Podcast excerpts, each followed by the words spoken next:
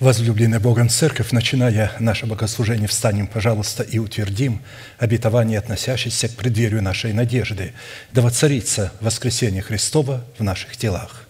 Склоним наши головы в молитве. Дорогой Небесный Отец, во имя Иисуса Христа – мы благодарны имени Твоему Святому за вновь представленную привилегию быть на месте всем, которое очертила десница Твоя для поклонения святому имени Твоему. И ныне позволь наследию Твоему во имя крови завета подняться на вершины для нас недосягаемые и сокрушить всякое бремя и запинающий нас грех. Да будут прокляты в этом служении, как и прежде, все дела дьявола – болезни, нищета, преждевременная смерть, демоническая зависимость, всевозможные страхи, депрессии, разрушение, косность, невежество – все это да отступит от шатров святого народа Твоего – и ныне встань, Господи, на место покоя Твоего Ты и ковчег, могущества Твоего, и да облекутся святые Твои спасением Твоим, и да возрадуются пред лицом Твоим. Дай нам больше от Духа Твоего. Пропитай нас Духом Твоим святым. Позволь нам найти светлое лицо Твое. Я представляю это служение в Твои божественные руки. Види его рукою превознесенную. Великий Бог – Отец, Сын, Дух Святой. Аминь. Да благословит вас Господь, можете садиться. Итак, прежде чем мы с вами вновь начнем погружаться в глубины нашего неисследимого наследия, неизменным эпиграфом к рассматриванию, изучению, исследованию этих глубин. Евангелие Луки, 24 глава, 44 стих – и сказал Иисус ученикам Своим, «Вот то, о чем я вам говорил еще бы с вами, что надлежит исполниться всему написанному о мне в законе Моисеевом и в пророках и псалмах». Итак, чтобы нам, как причастникам тела Христова, разделить со Христом исполнение всего написанного о Нем в Писании, мы продолжим наше исследование в направлении нашей соработы с истиною Слова Божия и со Святым Духом, открывающим истину в сердце в том, что необходимо предпринять со своей стороны, чтобы получить право на власть, отложить прежний образ жизни, чтобы облечься в новый образ жизни. То есть получить право на выполнение своего изначального призвания. Если мы его упустим или не поймем, наши имена будут изглажены из книги жизни – Разве только что по великой милости Божией мы покаемся перед смертью и будем спасены, как головня из огня. Но человек, как я говорю, который спасается, как головня из огня, он спасается не плодом спасения, который он мог бы взрастить, а он спасается по этой великой милости Божией, но это не дает права ему спасать свой дом – Наш дом спасается благодаря тому, когда мы взрастим плод спасения. Итак, отложить прежний образ жизни ветхого человека и сливающего в обольстительных похотях, обновиться духом ума вашего и облечься в нового человека, созданного по Богу в праведности и святости истины. Ефесянам 4, 22, 24 это же место почти что без исключения, то есть без а, какого-то перестановки повторяется Колоссянам. В этой повелевающей заповеди, как я сказал, содержится истинное призвание всякого человека, последовавшего за Христом. Невыполнение этой заповеди расценивается Писанием как противление Христу и относит данного человека в категорию антихристов, то есть противников Христа.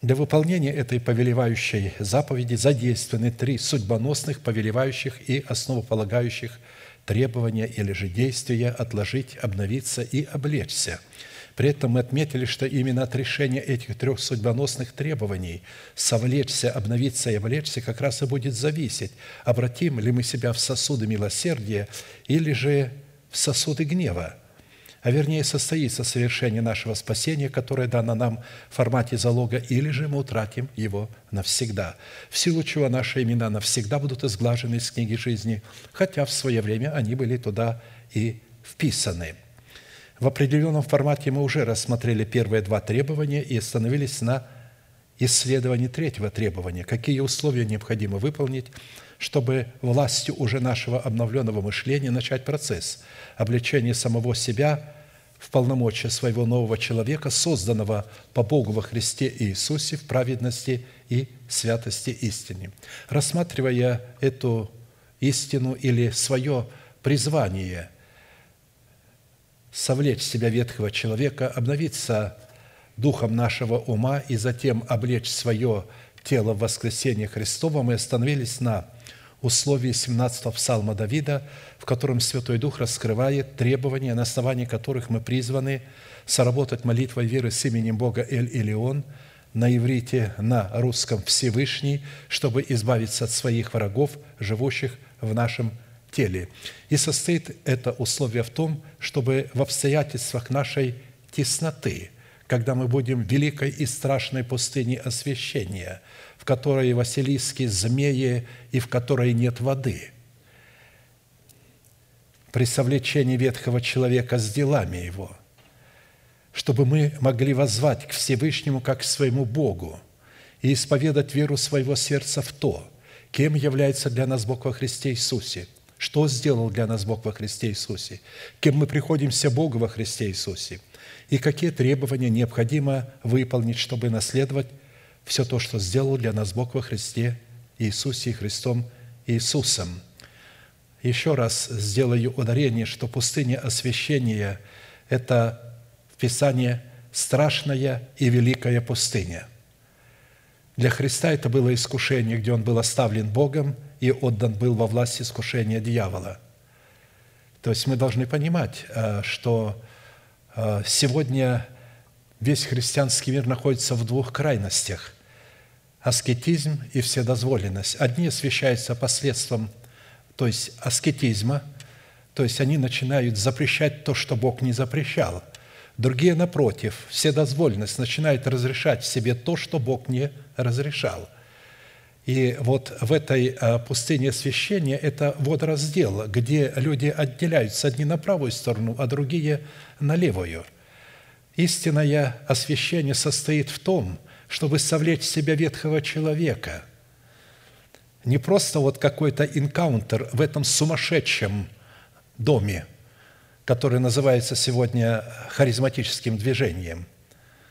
Вседозволенность, вакханалия – и, конечно же, мы попадаем между молотом вседозволенности и наковальней аскетизма, потому что абсолютно а, наше понимание от Святого Духа освящения совершенно состоит в другом аспекте. Оно состоит в том, чтобы смертью Господа Иисуса Христа умереть для своего народа, для дома своего Отца и для расливающих вожделений своей души – чтобы затем обновить свое мышление духом своего ума, получить свою душу в новом качестве и уже затем начать соработать в этом таком, как три таких запряженных коня в одну э, упряжку бегут. Это наш дух, наш обновленный разум и наш язык, наш короткий язык. Взрастить в едеме своего сердца древо жизни, которое станет кротким языком, благодаря чего мы сможем совершить это великое освящение, и тогда Бог будет говорить к нашему сердцу. И Он тогда обратится и возвратит нам некогда утраченные нами виноградники, долину Охор, юность, которую мы потеряли в первом Адаме и которую мы обрели во втором Адаме – которое состоит в нетленном и бессмертном теле, которое было у Адама, и которое стало тленным и смертным только благодаря тому, что он воспротивился Богу, был искушен, был обманут, был обольщен хитрым змеем. И сегодня хитрый змей обольщает миллионы, сотни миллионов христиан, которые полагают, что идут в небеса, а на самом деле идут в преисподнюю, потому что они не поняли своего призвания – если бы поняли своего призвания, то они бы занимались сейчас собою, а не а, какими-то туземцами или ехали в какую-то иную страну и думают, что в этом и есть великое дело, что этим они и как раз спасают свои души. Хорошо.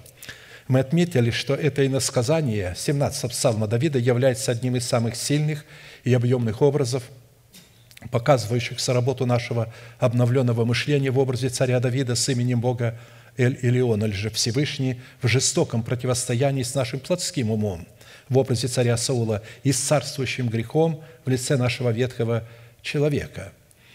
И что посредством исповедания веры нашего сердца в то, кем для нас является Бог, что сделал для нас Бог и кем мы приходимся Богу во Христе Иисусе, Бог мог получить основание вступить в битву – за наши земные тела, чтобы посрамить в нашем теле царствующий грех в лице ветхого человека властью своего искупления и с шумом навечно не спровергнуть его в преисподнюю.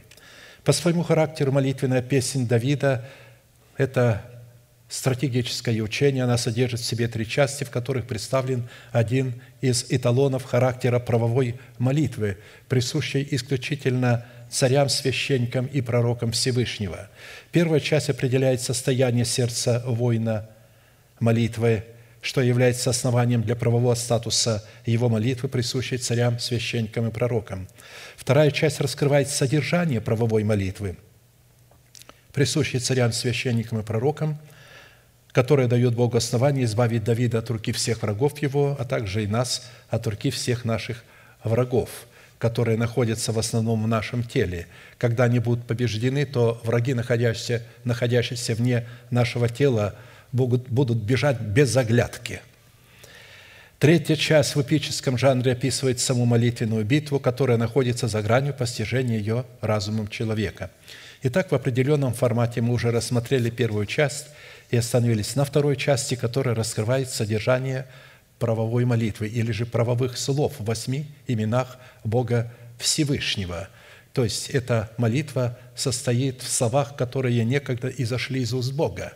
Молитва – это слова, исшедшие из уст Бога, которые использует Святой Дух, которые использует Сын в общении с Отцом.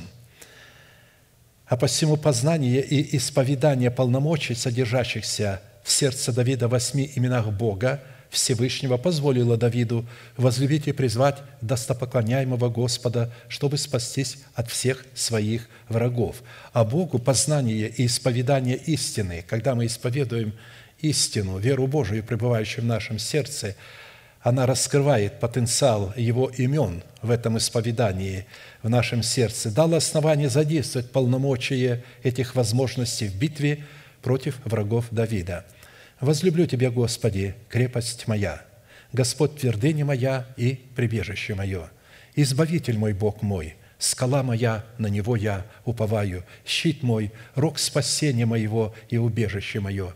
Призову достопоклоняемого Господа и от врагов моих спасусь». Итак, давайте обратимся к Господу этими тремя или этими восьмью именами. Можете повторить вместе со мной, а, а, кем для нас является Бог – «А, «Господи, Ты крепость моя». Повторяйте вместе со мной, исповедуйте это. Вот. «Господи, Ты твердыня моя». «Господи, Ты прибежище мое».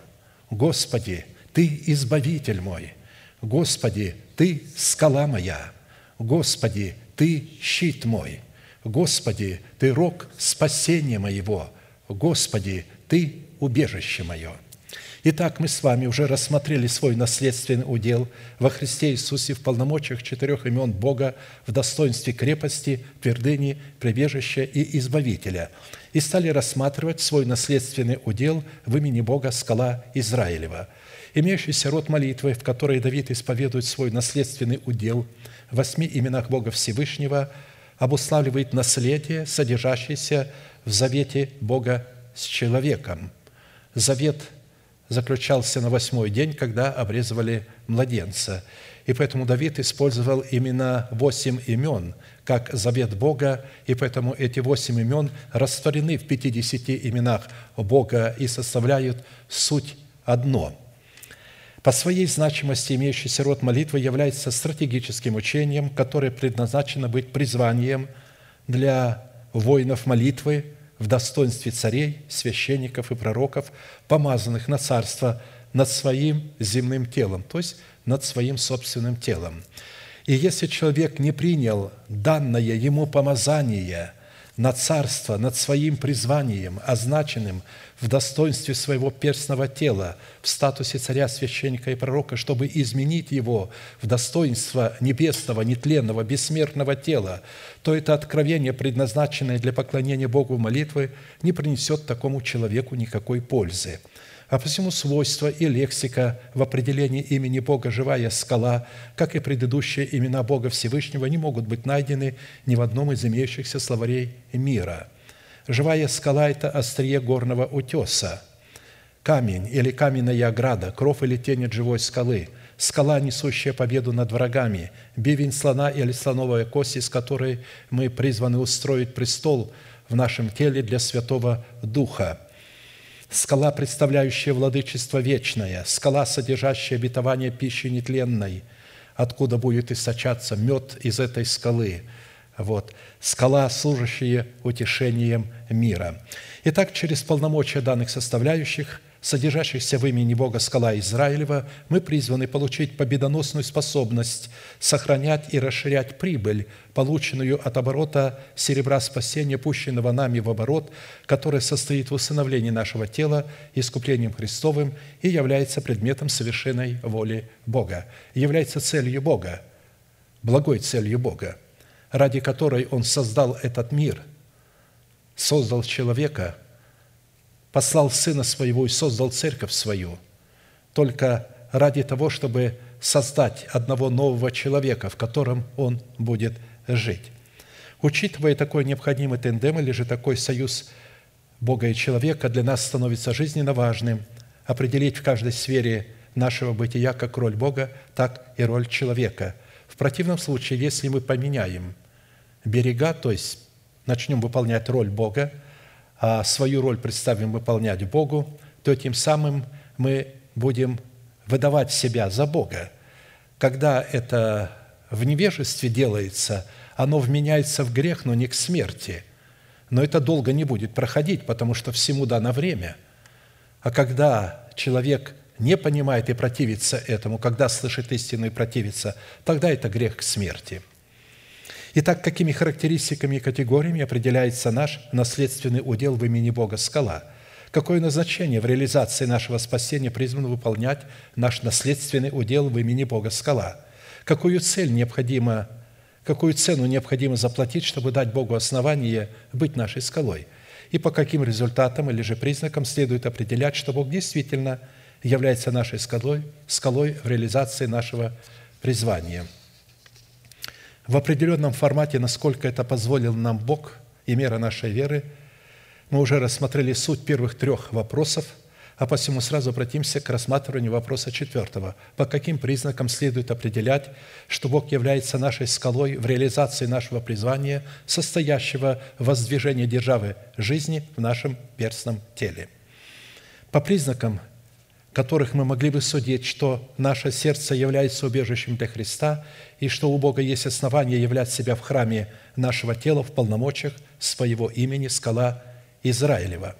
Я приведу восемь составляющих, хотя их и гораздо больше, которые являются признаками, свидетельствующими в нашем теле, что мы заплатили цену за власть на право быть введенными в удел неисследимого наследия Христова в имени Бога скала Израилева – Первый признак, по которому следует судить, что Бог является нашей скалой, это по свидетельству внутри себя, что Бог вывел нас из Египта нашей души и рассек камень в пустыне и напоил нас, как из великой бездны. Из скалы извел потоки, и воды потекли, как реки.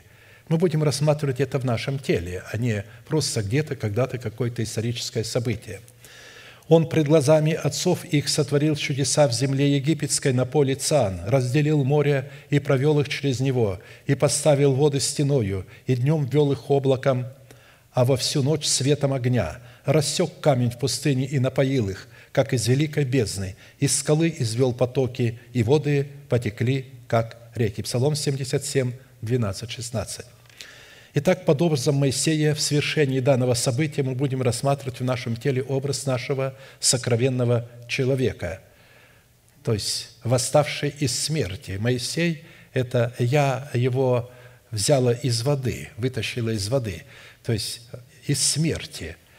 Под образом сынов Израилевых в нашем теле мы будем рассматривать в нашем сердце истину, которая обнаруживает себя в правде в формате наших духовных помышлений, исходящих из наших уст, обузданным заветом, заключенным между нами и Богом, в формате правовых слов молитвы.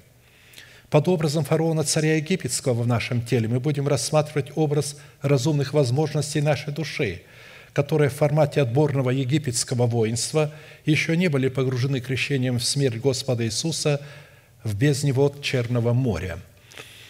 А посему причина, по которой фараон, царь Египта, в предмете разумных возможностей нашей души противостоял Моисею в лице нашего сокровенного человека, состояла в том – что разумные возможности нашей души еще не были обновлены духом нашего ума, потому что наш сокровенный человек еще не пришел в меру полного возраста Христова, в котором мог бы являться признаком обновления разумных возможностей нашей души крещением в водах Черного моря.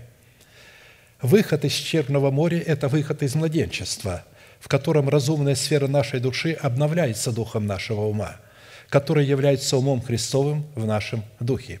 И таким путем разумная сфера души поступает под управление нашего нового человека.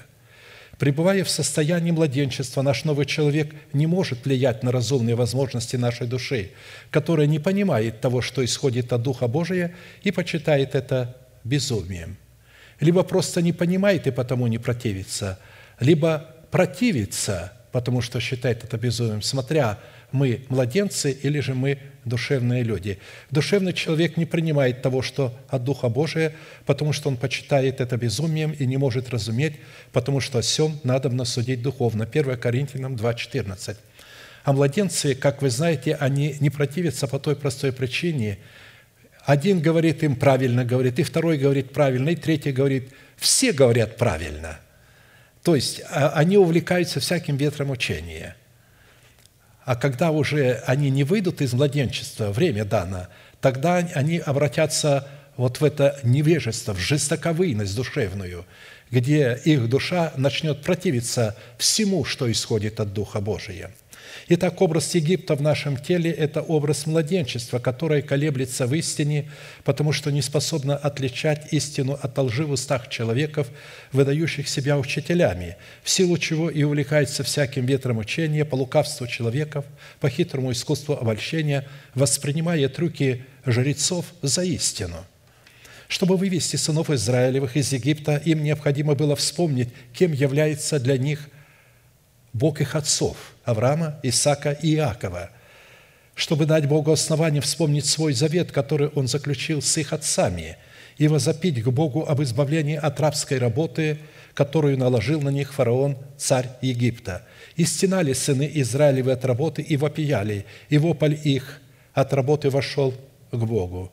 И услышал Бог стенание их, и вспомнил Бог завет свой с Авраамом, Исааком и Иаковым – и увидел Бог сынов Израилевых, и презрел их Бог. Исход 2, 23, 25. И так образом пустыни, куда увлек Бог сынов Израилевых, является формат тотального освящения, в котором мы призваны умереть в смерти Господа Иисуса для своего народа, для дома своего Отца и для расливающих вожделений своей души, чтобы в пустыне тотального освящения – говорить к сердцу своего народа и дать ему закон, исполняя который он мог бы наследовать обетованную землю, под которой следует разуметь наследование своего нетленного тела. Посему вот и я увлеку ее, приведу ее в пустыню и буду говорить к ее сердцу, и дам ей оттуда виноградники ее и долину Ахор в преддверии надежды. И она будет петь там, как в дни юности, и как в день выхода своего из земли египетской». Осей 2.14. Уже тогда, в событии выхода сынов Израилев из Египта в пустыню великую и страшную для совершения тотального формата освящения, Бог положил на счет избранного им остатка обетования об усыновлении нашего тела искуплением Христовым, которое должно совершиться в преддверии нашего сретения с Господом на воздухе.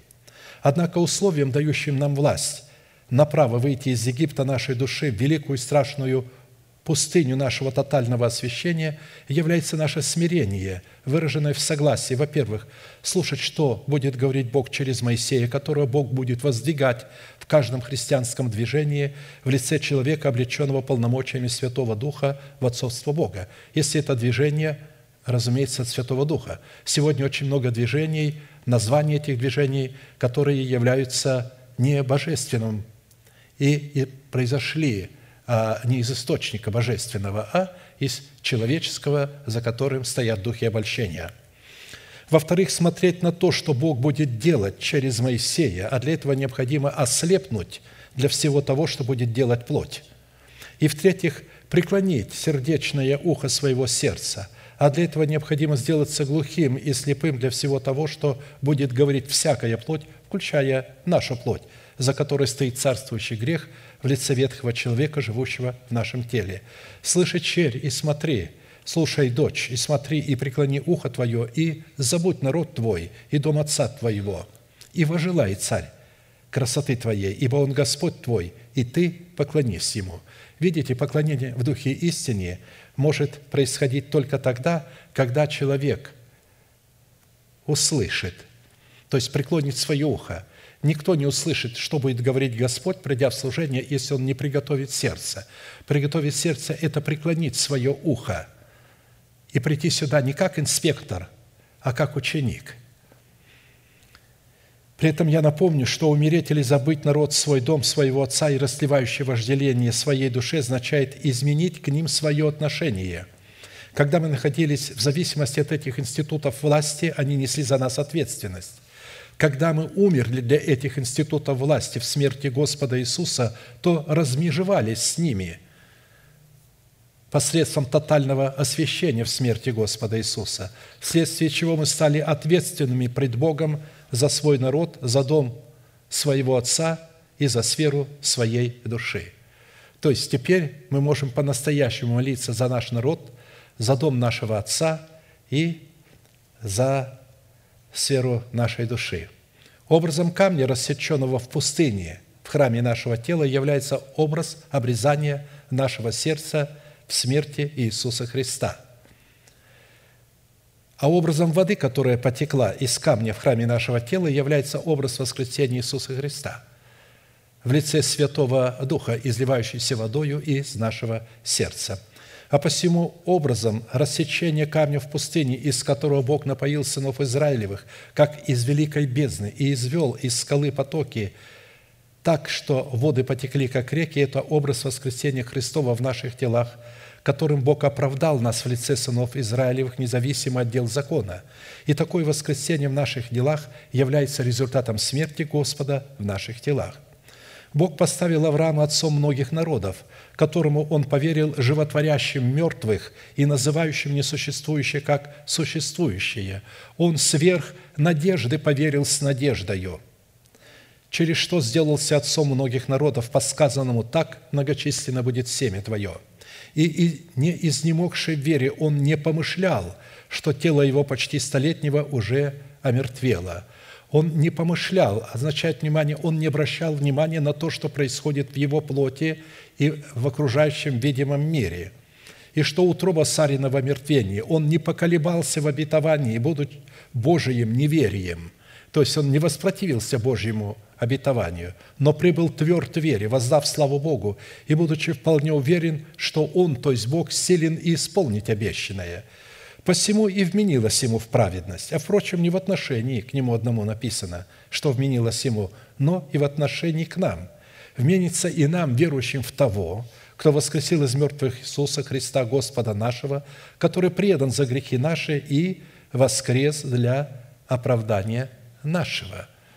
То есть мы получаем оправдание в воскресении Христа, а не в Его смерти. В смерти изглаживаются наши грехи, а в воскресении мы получаем оправдание.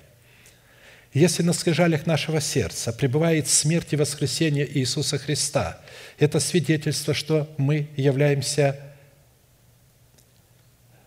то есть, если на скрижалях нашего сердца пребывает смерть и воскресение Иисуса Христа, это свидетельство, что мы не являемся младенцами, которые колеблются в истине и не способны отличать истину от лжи. То есть мы уже не младенцы, так как мы перестали увлекаться всяким ветром учения по лукавству человеков по хитрому искусству обольщения и уже не воспринимаем трюки лжецов за истину, которые выдают себя за служителей света и делателей правды – то по этому признаку следует разуметь, что мы введены в наследственный удел Бога в имени Скала Израилева.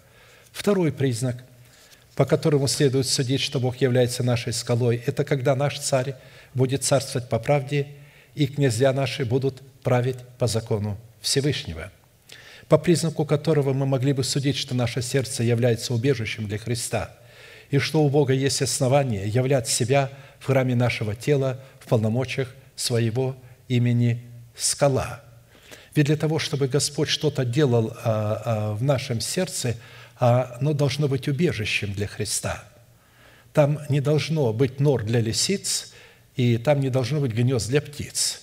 То есть там не должно быть плотского мышления, где бы гнездились вот эти плотские мысли, и там не должно быть нор, где бы мы надеялись на какие-то пророчества, которые никоим образом не связаны с пророческим словом, то есть не связаны с Писанием. Вот царь будет царствовать по правде, и князья будут править по закону, и каждый из них будет как защита от ветра и покров от непогоды, как источники вод в степи, как тень от высокой скалы в земле жаждущей, и очи видящих не будут закрываемы, и уши слышащих будут внимать, и сердце легкомысленных будет уметь рассуждать, и косноязычные будут говорить ясно, невежды уже не будут называть почтенным, и о коварном не скажут, что он честный». Исайя 31, 1, 5.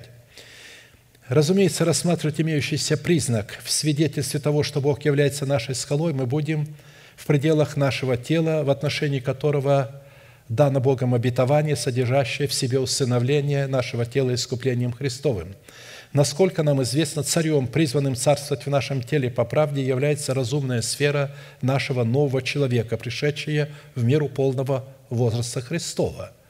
До тех пор, пока наш новый человек не пройдет в меру полного возраста Христова, наш дух будет немощным, слабым и неспособным будет отличать истину от лжи.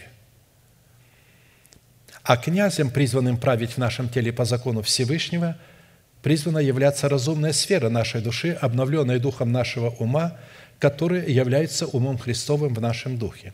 Отсюда следует, что данные признаки могут обнаруживать себя только в той категории святых, которые оставили младенчество, которое колеблется и увлекается всяким ветром учения, и в силу этого фактора пришли в единство веры и познание Сына Божия в мужа совершенного в меру полного возраста Христова – и чтобы испытать самих себя на предмет того, что наш новый человек действительно облечен в достоинство царя, царствующего над нашим телом по правде, и что наш царь действительно способен управлять и вести нашего эмоционального коня по путям закона, нам необходимо будет рассмотреть себя на наличие таких функций. От какого противного ветра – Наш царь в союзе с нашим князем призван служить для нашего тела защитой и покровом от непогоды. Каким путем наш царь в союзе с нашим князем может служить для нашего тела как источники вот в степи? Каким путем наш царь в союзе с нашим князем может служить для нашего тела как тень от высокой скалы в земле жаждущей? Учитывая при этом, что имеющиеся функции не могут обнаруживать себя в нашем теле независимо друг от друга, так как они находятся друг в друге, обнаруживают себя друг в друге и поддерживают истинность друг друга.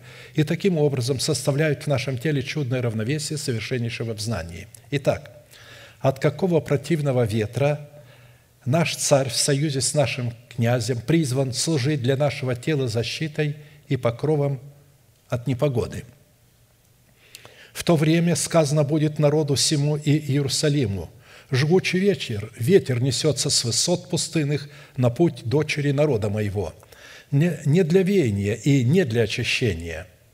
И придет ко мне туда ветер сильнее всего, и я произнесу суд над ними». То есть вот над дочерью народа моего. Вот поднимается он подобно облакам, и колесницы его, как вихрь. Кони его быстрее орлов, горе нам, ибо мы будем э, разорены. Смой злое сердце твоего, Иерусалим, чтобы спастись тебе, доколе будут гнездиться в тебе злочестивые мысли». Иеремия 4, 11, 14. Здесь явно просматривается слова Христа, которые Он сказал к человеку, который сказал, «Господи, позволь мне последовать за Тобой, то есть быть Твоим учеником». Он сказал, лисицы имеют норы, птицы гнезда, а Сыну Человеческому негде, где голову преклонить, доколе будут гнездиться в тебе злочестивые мысли. Злочестивыми мыслями являются мышление о земном, когда мы мыслим о земном. Помышления земные – это суть смерть, а помышления духовные – суть жизни мир. Помышления духовные – это печать Бога на нашем челе. Помышления земные – это печать зверя на нашем челе. Помышления земные всегда будут вращаться вокруг денег, потому что деньги являются возможностью буквально э, обрести все блага для плоти, которые она хочет. За деньги можно купить все – Чтобы Богу нечто совершить в наших телах в плане Его возмездия как за добро, так и за зло, Ему необходим человек, обладающий полнотой такого же совершенства, каким обладает сам Бог, выраженным в качестве и достоинстве Его правосудия. Совершенство Небесного Отца, которым мы призваны обладать, чтобы наш Царь в союзе с нашим князем мог защитить наши тела от устрашающего нас ветра правосудия, состоит в том – потому что этот ветер правосудия не будет очищать. Есть ветер, который очищает, но здесь сказано, что этот ветер а, не для веяния и не для очищения, потому что время веяния и время очищения прошло, а теперь приходит суд, и поздно что-то изменить. Итак, чтобы обладать способностью Небесного Отца светить своим солнцем праведным в благоволение, а не праведным для наказания, и изливать свои дожди праведным для помилования, а не праведным для наказания. Также влагою Он наполняет тучи, и облака сыплют свет. Его речь идет о людях, которые могут содержать в себе Его свет и Его влагу и они направляются по намерениям Его, чтобы исполнить то, что Он повелит им на лице обитаемой земли. Он повелевает им идти или для наказания, или в благоволение, или для помилования. Учитывая, что наши тела обладают свойством и состоянием тления по причине живущего в нашем теле царствующего греха в лице ветхого человека с делами его, ветром правосудия, который несется с пустынных высот освящения – на путь дочерей народа Божьего является ветер Святого Духа, несущий с собою облака Всевышнего, которые направляются для совершения правосудия Божия. А по всему образом жгучего ветра, несущего с высот пустынных, являются облака, в котором будет испытан формат нашего освящения. Принцип освящения состоит в том, чтобы осудить в себе все греховное и отделиться от всего греховного – в смерти Господа Иисуса Христа, как написано, «Смой злое сердце твоего, Иерусалим, чтобы спастись тебе, доколе будут гнездиться в тебе зачастивые мысли». Исходя из имеющегося смысла, та категория людей, которая производила освящение не с позиции высот пустынных, не способна будет защитить свои тела от ветра правосудия в устах той категории людей, которая совершала свое освящение с высот пустынных.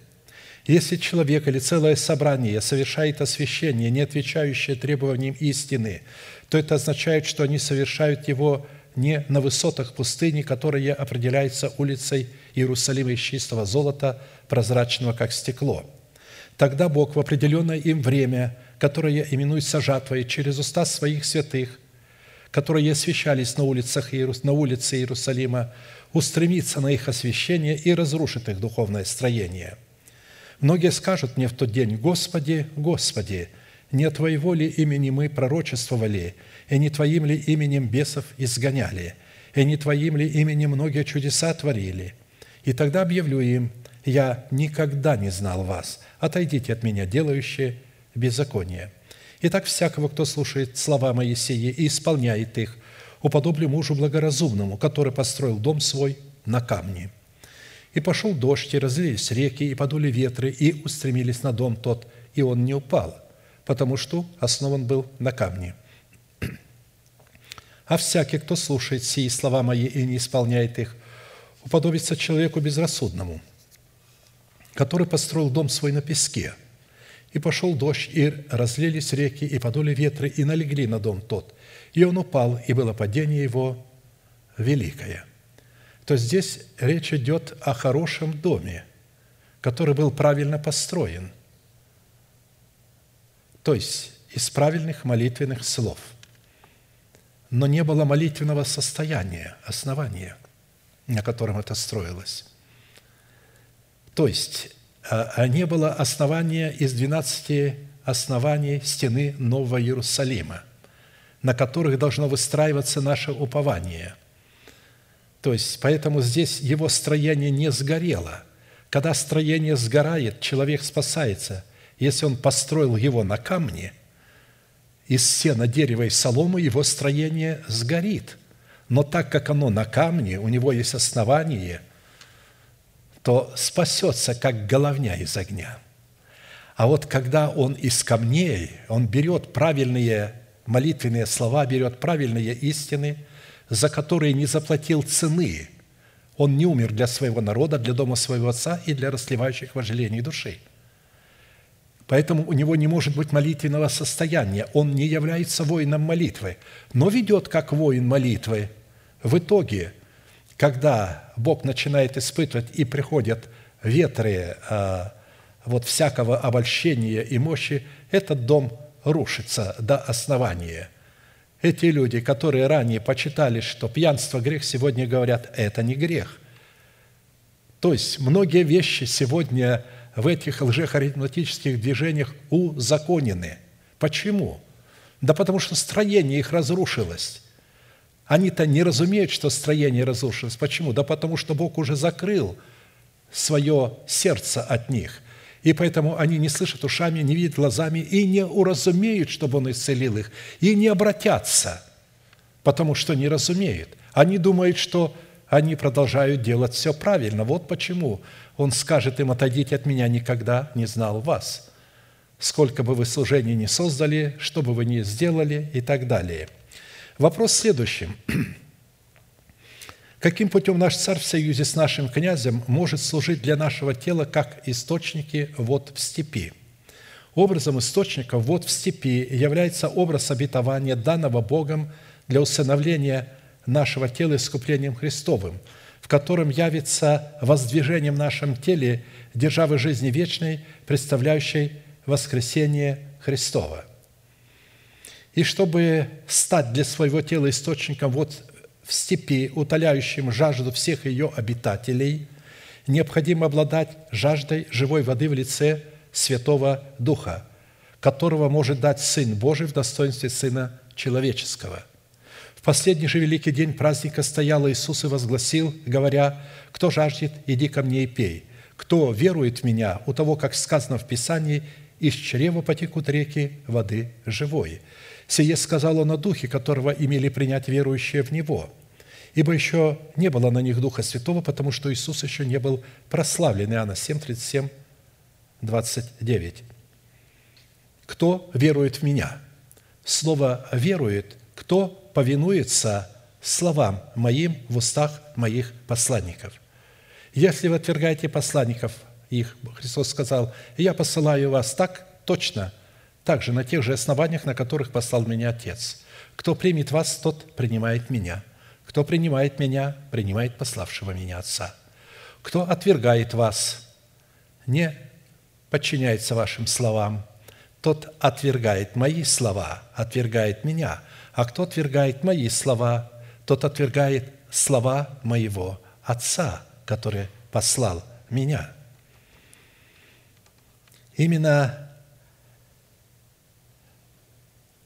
чтобы обладать этой живой водой, то Иисус сказал, в последний же великий день праздника стоял Иисус и возгласил, говоря, кто жаждет, иди ко мне и пей, кто верует в меня у того, как сказано в Писании, из чрева потекут реки воды живой. Сие сказал он о Духе, которого имели принять верующие в Него, ибо еще не было на них Духа Святого, потому что Иисус еще не был прославлен. Итак, чтобы обладать жаждой живой воды в лице Святого Духа, необходимо разуметь значимость Святого Духа в усыновлении нашего тела искуплением Христовым. Потому что без Святого Духа наше усыновление не может произойти.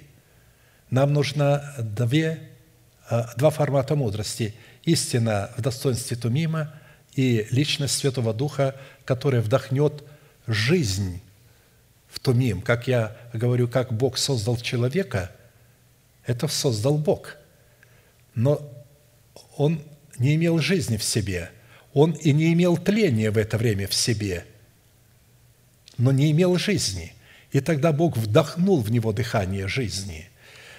Потому что а, слово «дыхание» а, вот Едемского сада – это дыхание ветра, это дыхание Святого Духа.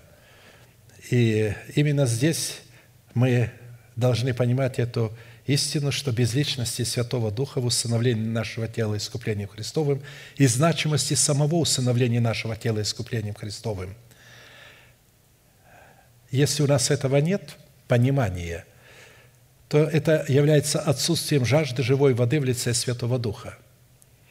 Под жаждой живой воды следует разуметь не крещение Святым Духом, а вождение Святым Духом – которое является результатом принятия Святого Духа в качестве Господина своей жизни, что возможно только в том случае, когда мы оставим младенчество, в котором человек, крещенный Святым Духом и говорящий на иных языках, колеблется и увлекается всяким ветром учения по лукавству человека, по хитрому искусству обольщения.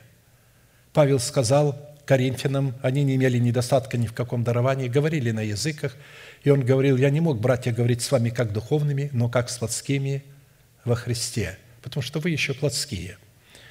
В состоянии младенчества мы не можем отличать действие Святого Духа от действия Духа обольщения, как в человеках, за которыми Он следует и вдохновляет, так и в своих мыслях, которые мы зачастую воспринимаем за откровение Святого Духа. А посему и водиться Святым Духом такой человек не способен – в силу чего его спасение находится под угрозой или под большим вопросом. То есть сегодня он спасен, а завтра его имя может быть изглажено из книги жизни. Если же Дух того, кто воскресил из мертвых Иисуса, живет в вас, то воскресивший Христа из мертвых оживит и ваши смертные тела Духом своим живущим в вас. Обратите внимание, крещение Святым Духом со знамением иных языков – это не гарантия того, что Он живет в нас. И если бы Дух Святой жил в нас, мы бы водились Святым Духом, а не слепыми вождями и не своими толкованиями. Мы бы признавали порядок Божий, инфраструктуру теократии, и мы бы никогда не позволили бы себе приходить сюда как инспекторы, а приходили бы как ученики – а посему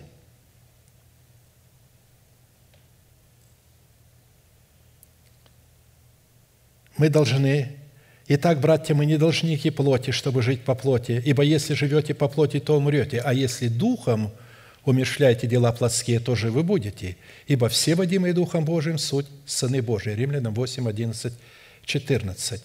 То есть невозможно своим духом умершлять дела плотские, если мы не водимся Святым Духом – Потому что только Святой Дух может открыть, где плотские дела, то есть дела, исходящие из плоти, а где дела, исходящие от откровения Святого Духа. Потому что одно и то же дело может исходить как от Святого Духа, так и из нашей плоти. Вот видите, а они думали, что если у них есть желание молиться и желание упражнять дары Святого Духа, евангелизировать, пророчествовать и так далее, это обязательно от Святого Духа. Оказалось, нет. Это было от нечистого духа. Он сказал, я никогда не знал вас, это было не от меня. Я буду судить вас за то, что вы приписывали духу обольщения мои достоинства. А как уразуметь, как узнать, как отличать? Я хочу молиться, я хочу проповедовать, я хочу евангелизировать, я, я хочу петь Господу – как узнать, это от меня или от Святого Духа. Дело в том, что все, чего жаждет человек в состоянии младенчества, несмотря на наличие крещения Святым Духом, это, внимание, обладать благословением Святого Духа, дарами Святого Духа и помазанием Святого Духа. А человек, водимый Святым Духом, жаждет только одного – приносить плод. Жаждет только одного – чтобы выполнить свое призвание, облечь свое тело в воскресение Христова и воздвинуть державу жизни в своем теле. Вот что жаждет этот человек. Так что разница, как видите, есть большая. Человек, который находится в состоянии младенчества, в силу своего невежества, все время пытается водить Святого Духа – не водиться Святым Духом, а водить Святого Духа и указывать Ему, что Он обязан для него делать, вместо того, чтобы жаждать откровения Святого Духа, чтобы немедленно исполнить его. Обычно эти люди указывают Богу, что ему надо делать. Ты сказал – делай. Я много встречал таких проповедников, возможно, и вы встречали, которые именно в таком аспекте проповедуют – все, что Бог завещал, вы можете представлять Ему и требовать у Него. Обещал – выполняй. Обещал исцелять – исцеляй. А не исцелишь, тогда я буду считать, что ты лжец. И я, говорит, братья и сестры, загнал его в пятый угол. Ему ничего не оставалось, как исцелить мой воспаленный палец. И он его исцелил. Видите –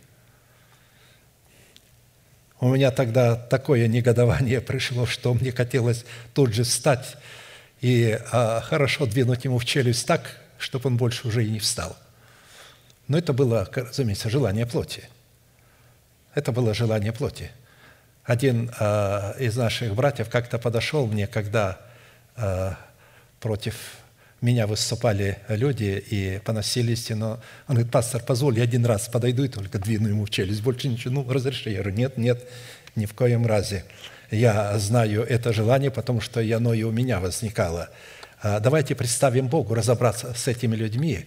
Это будет такой удар, потому что от этого удара он встанет, и этим вы ничего не сделаете. А вот когда Бог начнет делать, тогда это будет действительно великой славой – в состоянии младенчества у человека нет никакой кооперации между разумными возможностями его духа и между разумными возможностями его души. В силу этого у такого человека его царем является царствующий грех, а его князем – нечестивые мысли, которые он воспринимает за мысли Святого Духа. Следующий вопрос. Каким путем наш царь в союзе с нашим князем может служить для нашего тела тенью от высокой скалы в земле жаждущей. Находиться под чьей-либо тенью означает находиться под чьим-либо влиянием, под чьей-либо зависимостью или под чьей-либо властью.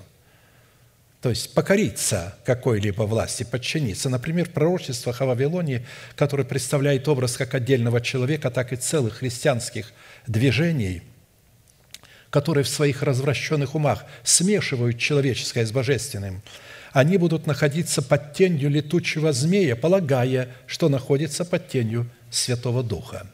Исайя 34, 15. «Там гнездится летучий змей, будут класть яйца и выводить детей и собирать их под тень свою.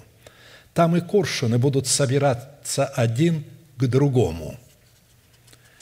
То есть э, э, здесь говорится об этих людях в среде народа Божьего, которые, как коршины, будут собираться один к другому, как летучий змей будет э, класть яйца и выводить детей своих и собирать их под свою тень, под свою власть.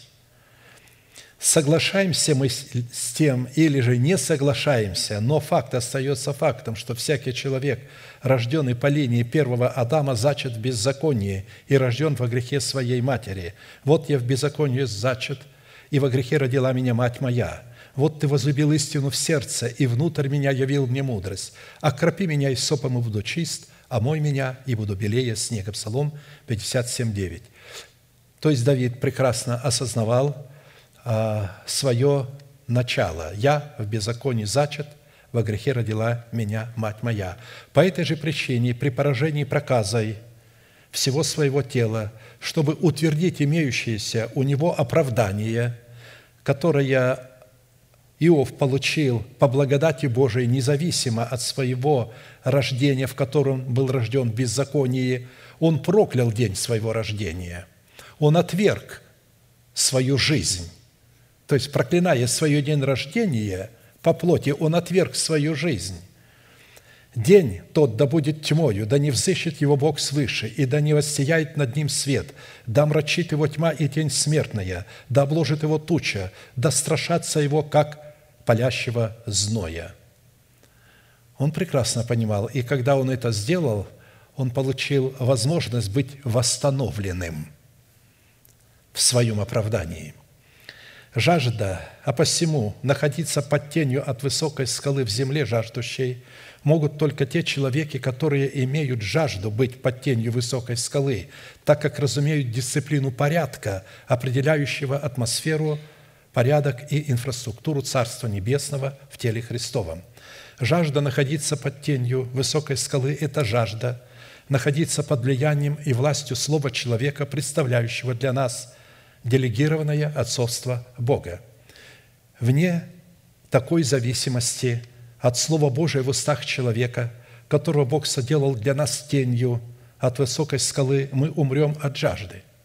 Однако, чтобы находиться под тенью такой высокой скалы, необходимо, чтобы наше тело находилось под тенью высокой скалы нашего царя в союзе с нашим князем. А это означает приготовить свое сердце, чтобы при слушании Слова Божия – в устах посланника Бога, принимать его с таким настроем в своем сердце, чтобы немедленно исповедать его и сказать Богу в своем сердце, «Да будет мне, Господи, по слову Твоему». Чтобы таким путем это слово получило как юридическую возможность быть оплодотворенным в нашем сердце, так и возможность возрастать в нашем сердце плод правды. Ибо если устами Твоими будешь исповедовать Иисуса Господом и сердцем Твоим веровать, что Бог воскресил его из мертвых, то спасешься, потому что сердцем верует к праведности, а устами исповедует к спасению». Римлянам 10, 9, 10. Именно таким путем наш царь в лице разумных возможностей нашего нового человека, в союзе с нашим князем, в лице разумных способностей нашей души, обновленной духом нашего ума, через исповедание нашими устами слов истины, становится в этих словах для нашего тела тенью от высокой скалы – проверить же, испытать себя на предмет того, что наш царь царствует в нашем теле по правде, в союзе с нашим князем, который управляет по закону в трех рассмотренных нами функциях, следует по шести ниже указанным признакам.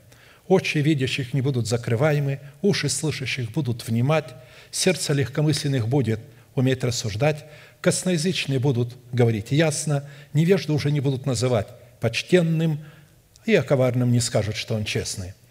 При этом действие всех вышеуказанных шести признаков мы призваны обнаружить в своем теле, а не где-то вне его. Во фразе «очи видящих не будут закрываемы» на иврите означает «не будут оглядываться в страхе, не будут помрачены и не будут отводить своих очей от цели, поставленной Богом в Писании, состоящей в усыновлении нашего тела – искуплением Христовым. Образом очей видящих, что приготовился Бог творить в нашем теле, которые не будут закрываемы, будет наша способность и наша готовность спасаться от гнева Божия на гору, не озираясь назад. Потому что одно из значений э, очи видящих не будут закрываемы, они не будут оглядываться в страхе, как это сделала жена Лота – когда же вывели их вон, то один из них сказал, «Спасай душу свою, не оглядывайся назад, и нигде не останавливайся в окрестности сей, спасайся на гору, чтобы тебе не погибнуть». Бытие 19, 17. Почему она стала а, соленым столпом? Потому что она не ослепла для того, чтобы видеть то, что происходит в видимой сфере. Поэтому она не могла видеть, что происходит в невидимой сфере – и поэтому она обратилась в видимую сферу, что там происходит. потому что там остались ее дочери, которые не захотели а, выходить, замужние дочери. Не замужние вышли, а замужние стали со своими мужьями. Там остались ее внуки, остались зятья, остались ее дочери, и сердце ее было там. Сердце же Лота было с Господом. У него очи были устремлены, и поэтому он был спасен. Образом очей что Бог приготовился творить в нашем теле, которые не будут закрываемы, будет наша способность и наша готовность не озираться на дом своего Отца. Не озираться на дом своего Отца. Случилось, что когда они были в пути, некто сказал ему, «Господи, я пойду за Тобою, куда бы Ты ни пошел». Иисус сказал ему, «Лисицы имеют норы, птицы небесные гнезда, Сын человеческий не имеет где преклонить голову». А другому сказал, «Следуй за Мною». Тогда тот сказал Господу, которому он сказал, следуй за мною, позволь мне прежде пойти и похоронить отца моего. Но Иисус сказал ему, представь мертвым погребать своих мертвецов, а ты иди благовествуй Царствие Божие. Еще другой сказал, я пойду за тобою, Господи, но прежде позволь мне проститься с домашними моими. Но Иисус сказал ему, никто, возложивший руку свою на плуг и озирающийся назад, неблагонадежен для Царствия Божия. То есть человек, который не умер для дома своего отца, он озираться будет назад, он неблагонадежен для Царствия Божия.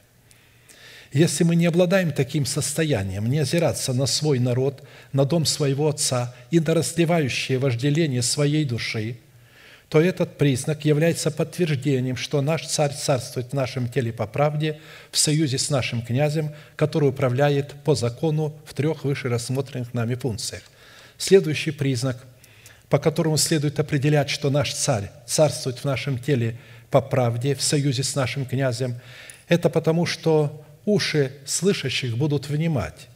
В данном месте Писания фраза «уши слышащих будут внимать» на иврите означает дорогу в сердце человека с двусторонним движением – Уши слышащих будут внимать эта дорога в сердце с двусторонним движением, на котором Бог получает основание слушать человека или же исполнять его молитву, а человек может слушать Бога или же повиноваться Слову Божию в устах посланного им человека.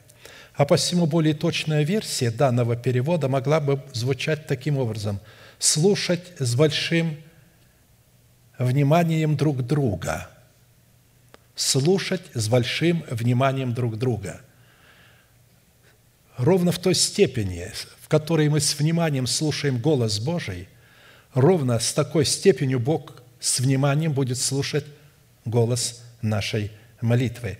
«На стражу мою стал я, и, стоя на башне, наблюдал, чтобы узнать, что скажет Он во мне, и что отвечать мне по жалобе моей.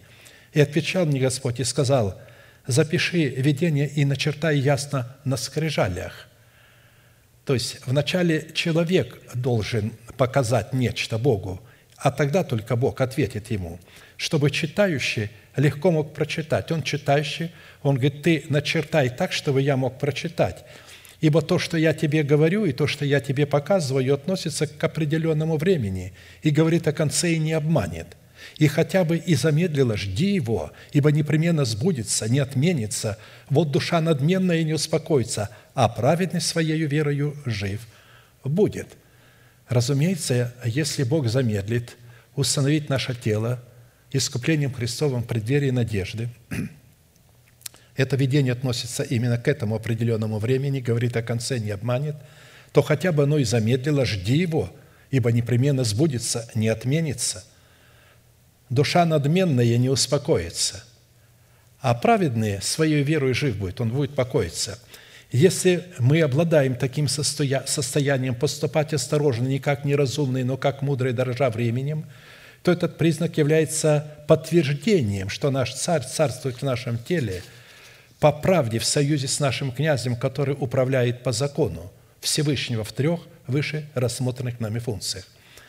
Следующая составляющая, признак, по которому следует определять, что наш царь царствует в нашем теле по правде, в союзе с нашим князем, то есть нашим обновленным умом, который управляет по закону. Это сердце легкомысленных будет уметь рассуждать. На иврите под значением сердца легкомысленного имеется в виду действовать поспешно, необдуманно или опрометчиво. А под значением «будет уметь рассуждать» на иврите имеется в виду «будет иметь разумение, понимать, различать и внимать своему сердцу», будет поступать благоразумно, действовать мудро, обдумывать свои слова и заботиться о состоянии своего сердца. Отсюда следует, что сердце, которое ранее было легкомысленно, научилось действовать мудро и поступать благоразумно. Итак, смотрите, поступайте осторожно, не как неразумные, но как мудрые, дорожа временем, потому что дни лукавые. А посему не будьте нерассудительны, но познавайте, что есть воля Божия, благая, угодная и совершенная. Ефесянам 5, 15, 17. Итак, если мы обладаем таким состоянием и такой позицией, поступать осторожно, не как неразумные, но как мудрые, дорожа временем, то этот признак является подтверждением, что наш царь царствует в нашем теле по правде в союзе с нашим князем, который управляет по закону Всевышнего в трех выше рассмотренных нами функциях. Следующая составляющая признак, по которому следует определять, что наш царь царствует в нашем теле по правде в союзе с нашим князем, который управляет по закону. Это по формату такого определения, что косноязычные будут говорить ясно – Косноязычие – это неспособность ясно выражать свои мысли. Это слово произошло от слова «косность», что означает «пребывать в молчании». Речь идет о неподвижности языка из-за согрешения пред Богом и потери надежды на Бога. В то время как фраза «будут говорить ясно» на иврите указывает на перемену, которая произошла через покаяние, в котором человек исповедал грехи свои и после этого стал говорить ясно, или же стал молиться в соответствии требований судного наперстника. Когда я молчал, обветшали кости мои от вседневного стенания моего. Ибо день и ночь тяготела надо мной рука Твоя, свежесть моя исчезла, как в летнюю засуху. Но я открыл Тебе грех мой и не скрыл беззакония моего. Я сказал, исповедую Господу преступления мои». То есть он исповедал их а, значит, пророку Гаду, который пришел и сказал ему, что ты натворил, царь. «И ты снял с меня вину греха моего, зато помолится тебе каждый праведник во время благопотребное, и тогда разлитие вот многих не достигнет его». Более полный смысл и значимость фразы «говорить ясно» на иврите содержит формат такого исповедания, в котором человек повиновением своей веры, вере Божией освободил свои уста от власти греха и передал их в рабство праведности. И таким путем стал говорить твердо и внятно, выражая прозрачный и чистый смысл воли Божией в отношении усыновления своего тела искуплением Христовым и подчинил в рабы праведности члены своего тела, обратив в рабство свою эмоциональную сферу. Говорить ясно означает говорить внятно, выражать прозрачный смысл, говорить чисто, не задействуя праздные и гнилые слова – твердо держаться исповедания упования, оставаться непоколебимым в правде, сохранять верность истине завета с Богом, беседовать со своим сердцем, следовать по направлению к цели, установленной Богом, выгонять, прогонять, гнать, преследовать своих врагов, покорять, подчинять, брать и обращать в рабство свою волю. Размышляю о днях древних, о летах веков минувших, припоминаю песни мои в ночи, беседую с сердцем моим – и дух мой испытывает». Если мы обладаем способностью говорить ясно, то это признак, является подтверждением, что наш царь царствует в нашем теле по правде, в союзе с нашим князем, который управляет в нашем теле по закону Всевышнего в трех выше рассмотренных нами функциях.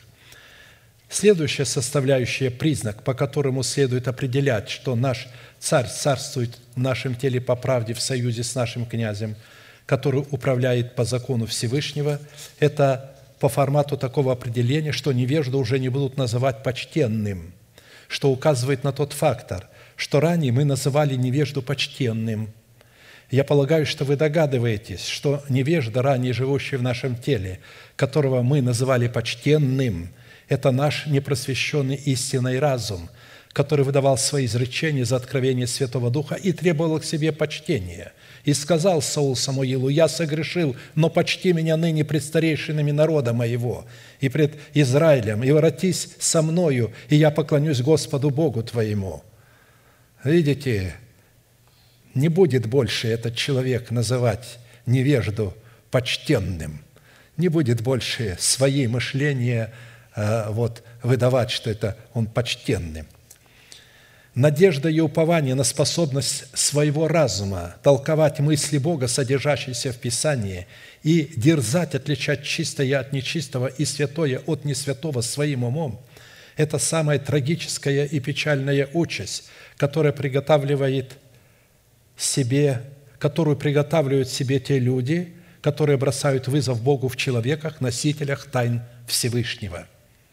Зато так, говорит Господь Бог, так как ты ум твой ставишь наравне с умом Божиим, а ум Божий находится именно в тех человеках, которые являются носителями тайн Всевышнего, то есть сердце которого облечено отцовством Бога, которому Бог открывает свое Слово –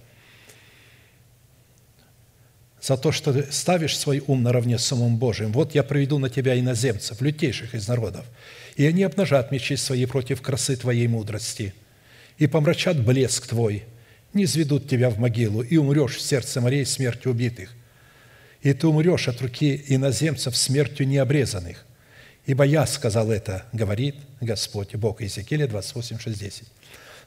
Итак, чтобы не, на, не называть невежду почтенным – необходимо, чтобы все, что для нас ранее являлось преимуществом, то ради превосходства познания Христа Иисуса все почесть читою и не сообразовываться больше с возможностями своего ума, чтобы приобрести Христа и найтись в нем не со своей праведностью, которая от закона, но с той, которая через веру во Христа с праведностью от Бога по вере, чтобы познать Его и силу воскресения Его и участие в страданиях Его, сообразуясь смерть Его, чтобы достигнуть воскресения мертвых.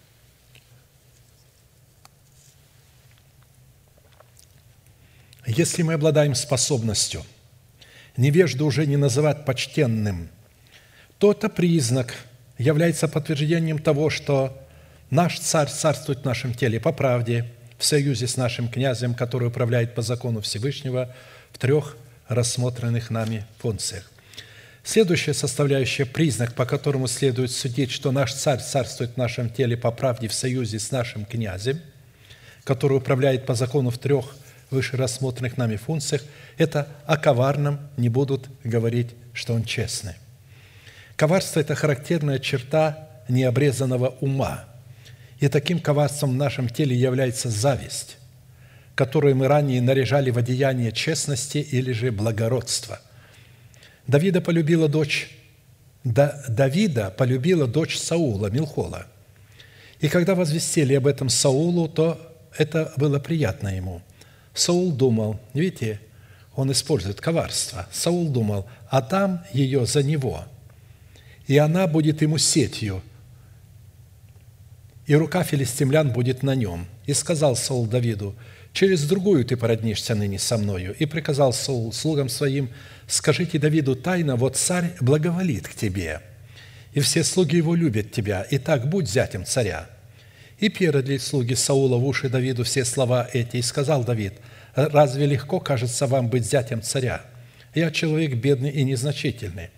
И донесли Саулу слуги его и сказали, «Вот что говорит Давид». И сказал Саул, «Так скажите Давиду, царь не хочет вена, выкупа, кроме ста краеобрезаний филистимских – в отвчение врагам царя, ибо Саул имел в мыслях погубить Давида руками филистимлян. Дело в том, что все мы, без исключения, родились в беззаконии уже запрограммированной в нашем естестве завистью, которая у одних выражала, выражена, выражала себя более ярко, а у других менее ярко – но если мы примем в своем сердце решение распять свою плоть со сорстями и похотями и прекратим наряжать ее в одеяние истины, держава смерти в нашем теле будет разрушена, и у нас уже не будет причины называть свое прошлое коварство честностью. И вас, мертвых, по преступлениям и грехам вашим, в которых вы некогда жили по обычаю мира сего, по воле князя, господствующего в воздухе, духа, действующего ныне в сынах противления – Сыны противления – это люди, которые противятся истине в церкви, противятся словам тех человеков, которых послал Бог. между которыми и мы все жили некогда по нашим плотским похотям, исполняя желания плоти и помыслов, и были по природе чадами гнева, как и прочие.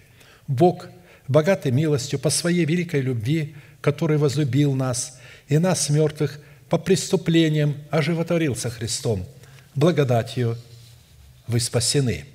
И воскресил с Ним и посадил на небесах во Христе Иисусе. То есть Он уже а, посадил нас во Христе Иисусе на небесах и видит нас во Христе Иисусе на небесах, дабы явить в грядущих веках призабильное богатство благодати Своей в благости к нам во Христе Иисусе.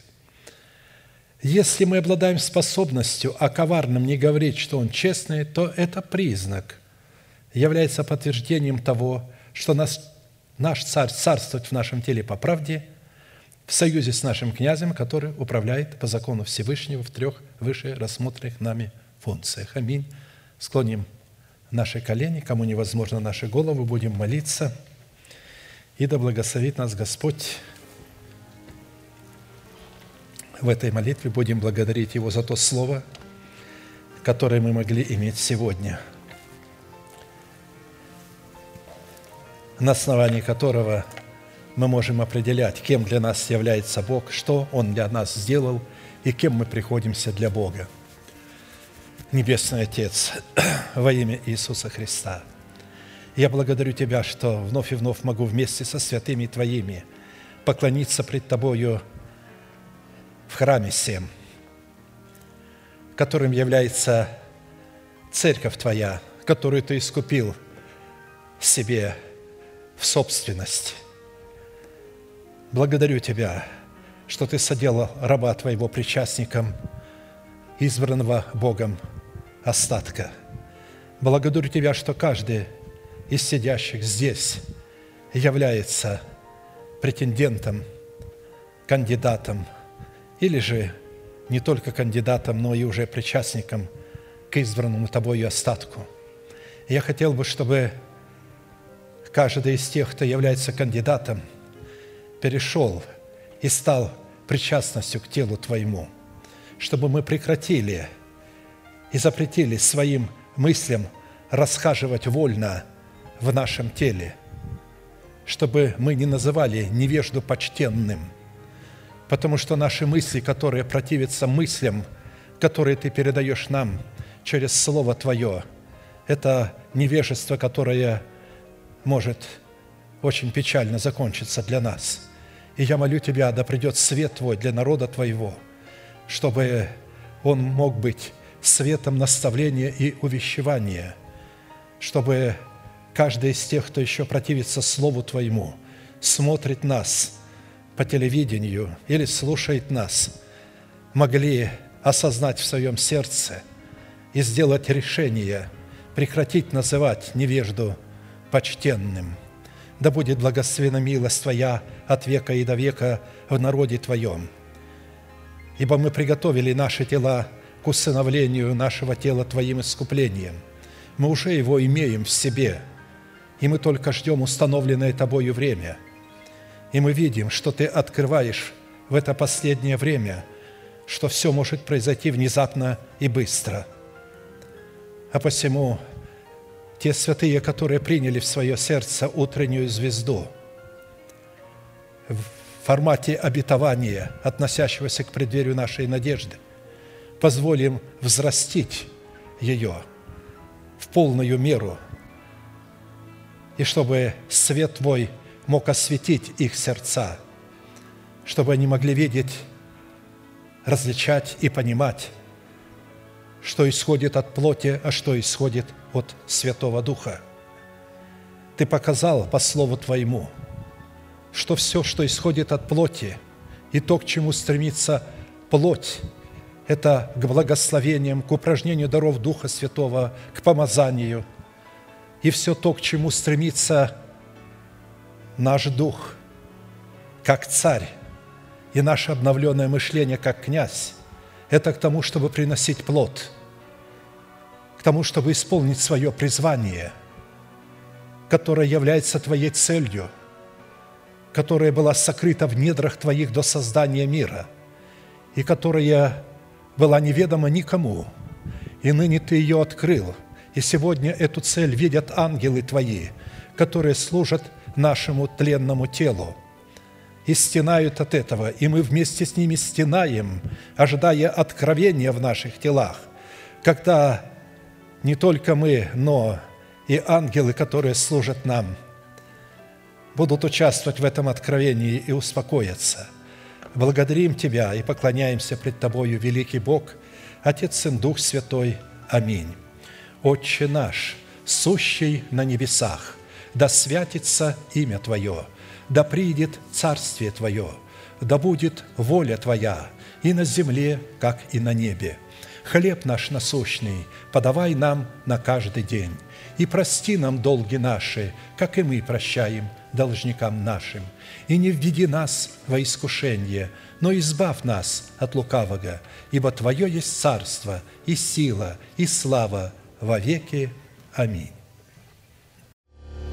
А теперь провозгласим наш неизменный манифест, могущему же соблюсти нас от падения и поставить пред славою Своею непорочными в радости, единому, премудрому Богу, Спасителю нашему, через Иисуса Христа, Господа нашего, слава и величие, сила и власть, прежде всех веков, ныне и во все веки. Аминь.